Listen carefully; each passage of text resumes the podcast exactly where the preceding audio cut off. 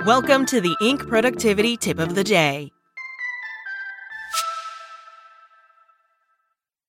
This podcast is sponsored by Cloud Optimizer. As a business owner or IT manager, are your cloud investment costs going up and you don't know why?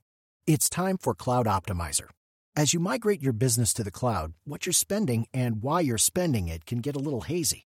But Cloud Optimizer clears up the mystery and puts the cloud to work for you. Cloud Optimizer starts by analyzing usage patterns, right sizing resources, leveraging discounts you may not be aware of, implementing automation, and much more. And by reducing unnecessary expenses and maximizing performance, Cloud Optimizer guarantees you a savings of five times what you spend for their service. As you utilize cloud based services more and more, you don't have to lose sight or control of your spend. You can stay agile, streamline your costs, and optimize your performance, plus save significant money with Cloud Optimizer. Make the cloud work for you with Cloud Optimizer. Get a free assessment and find out how much you can save by going to cloudoptimizer.com. Go to cloudoptimizer.com for your free assessment. That's cloudoptimizer.com. Welcome to the Inc. Productivity Tip of the Day. Today's tip Want to get your company funded? You'll have to convince Gen Z. From Rebecca Deczynski.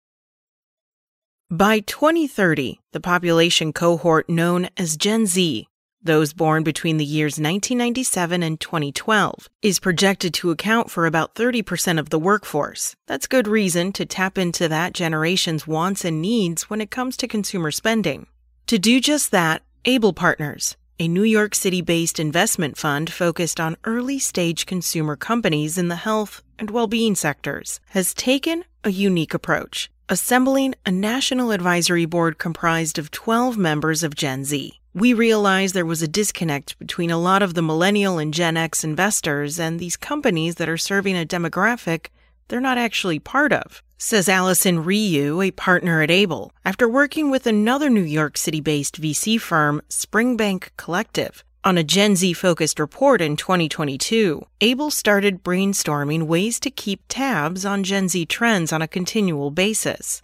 The advisory board, Ryu says, feels like one important tool of many to be able to have a full picture of what this generation wants. How it works. Once a month, the board virtually gathers to discuss a specific topic, such as artificial intelligence. In between those meetings, board members will have the opportunity to beta test products by Able's portfolio companies, sit in on pitch meetings, participate in brainstorming sessions with portfolio companies, and pitch Able's partners on companies that might be worth looking into. The advisory board is unpaid, and Able anticipates board members will serve through the remainder of the calendar year. Able solicited applications for its Gen Z board through outreach to colleges and universities, as well as Gen Z focused investing programs such as HBCU VC, an organization dedicated to increasing opportunities in venture capital for Black and historically excluded communities, and Dorm Room Fund, a national student led investment fund.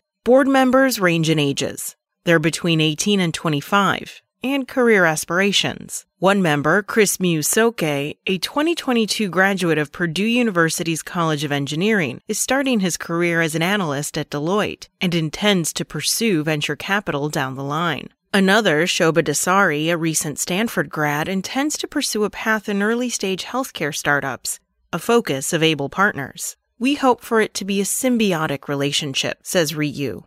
So far, the board has had discussions on how Gen Z approaches purchase decisions, how they think about their future plans, and how they use generative AI in their daily lives. They give us a new perspective that can be really helpful to augment our work, Ryu says. Last year, she adds, Able and Springboard's research showed that Gen Z preferred digital first, virtual only experiences when it came to healthcare. The board, however, disagreed, saying that it was important for them to have the opportunity to see healthcare providers in person. I think if we were to have assumed they were virtually only digital creatures, we would have missed an opportunity for them to be seen in their healthcare experiences, Ryu says. Gen Z, of course, is not a monolith, but there are certain preferences that broadly apply to the demographic. Our particular generation is very bought into the values and philosophies behind what we buy not just the actual thing we're buying, Dasari says. It's important to consider that and be a brand that we're proud to represent. not just a product we like. Musoke adds that companies can benefit from speaking directly to members of his generation. There's a lot of people trying to figure us out, but if you're around Gen Z, we can be like, oh, that's not really something that I see myself using.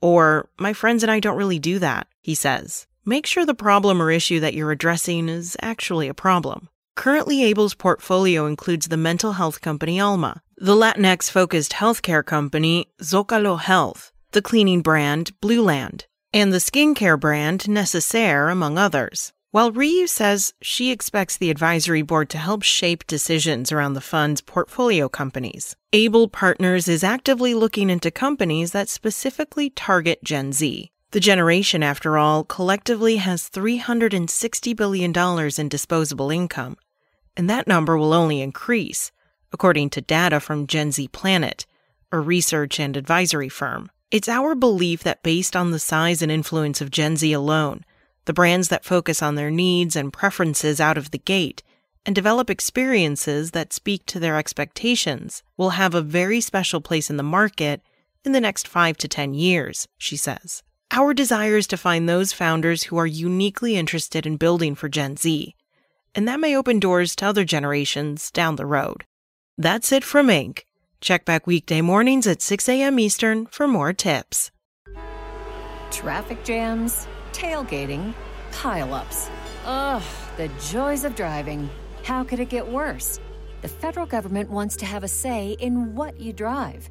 That's right. The Biden administration's EPA is pushing mandates that would ban two out of every three vehicles on the road today. Don't let Washington become your backseat driver. Protect the freedom of driving your way. Visit EnergyCitizens.org. Paid for by the American Petroleum Institute.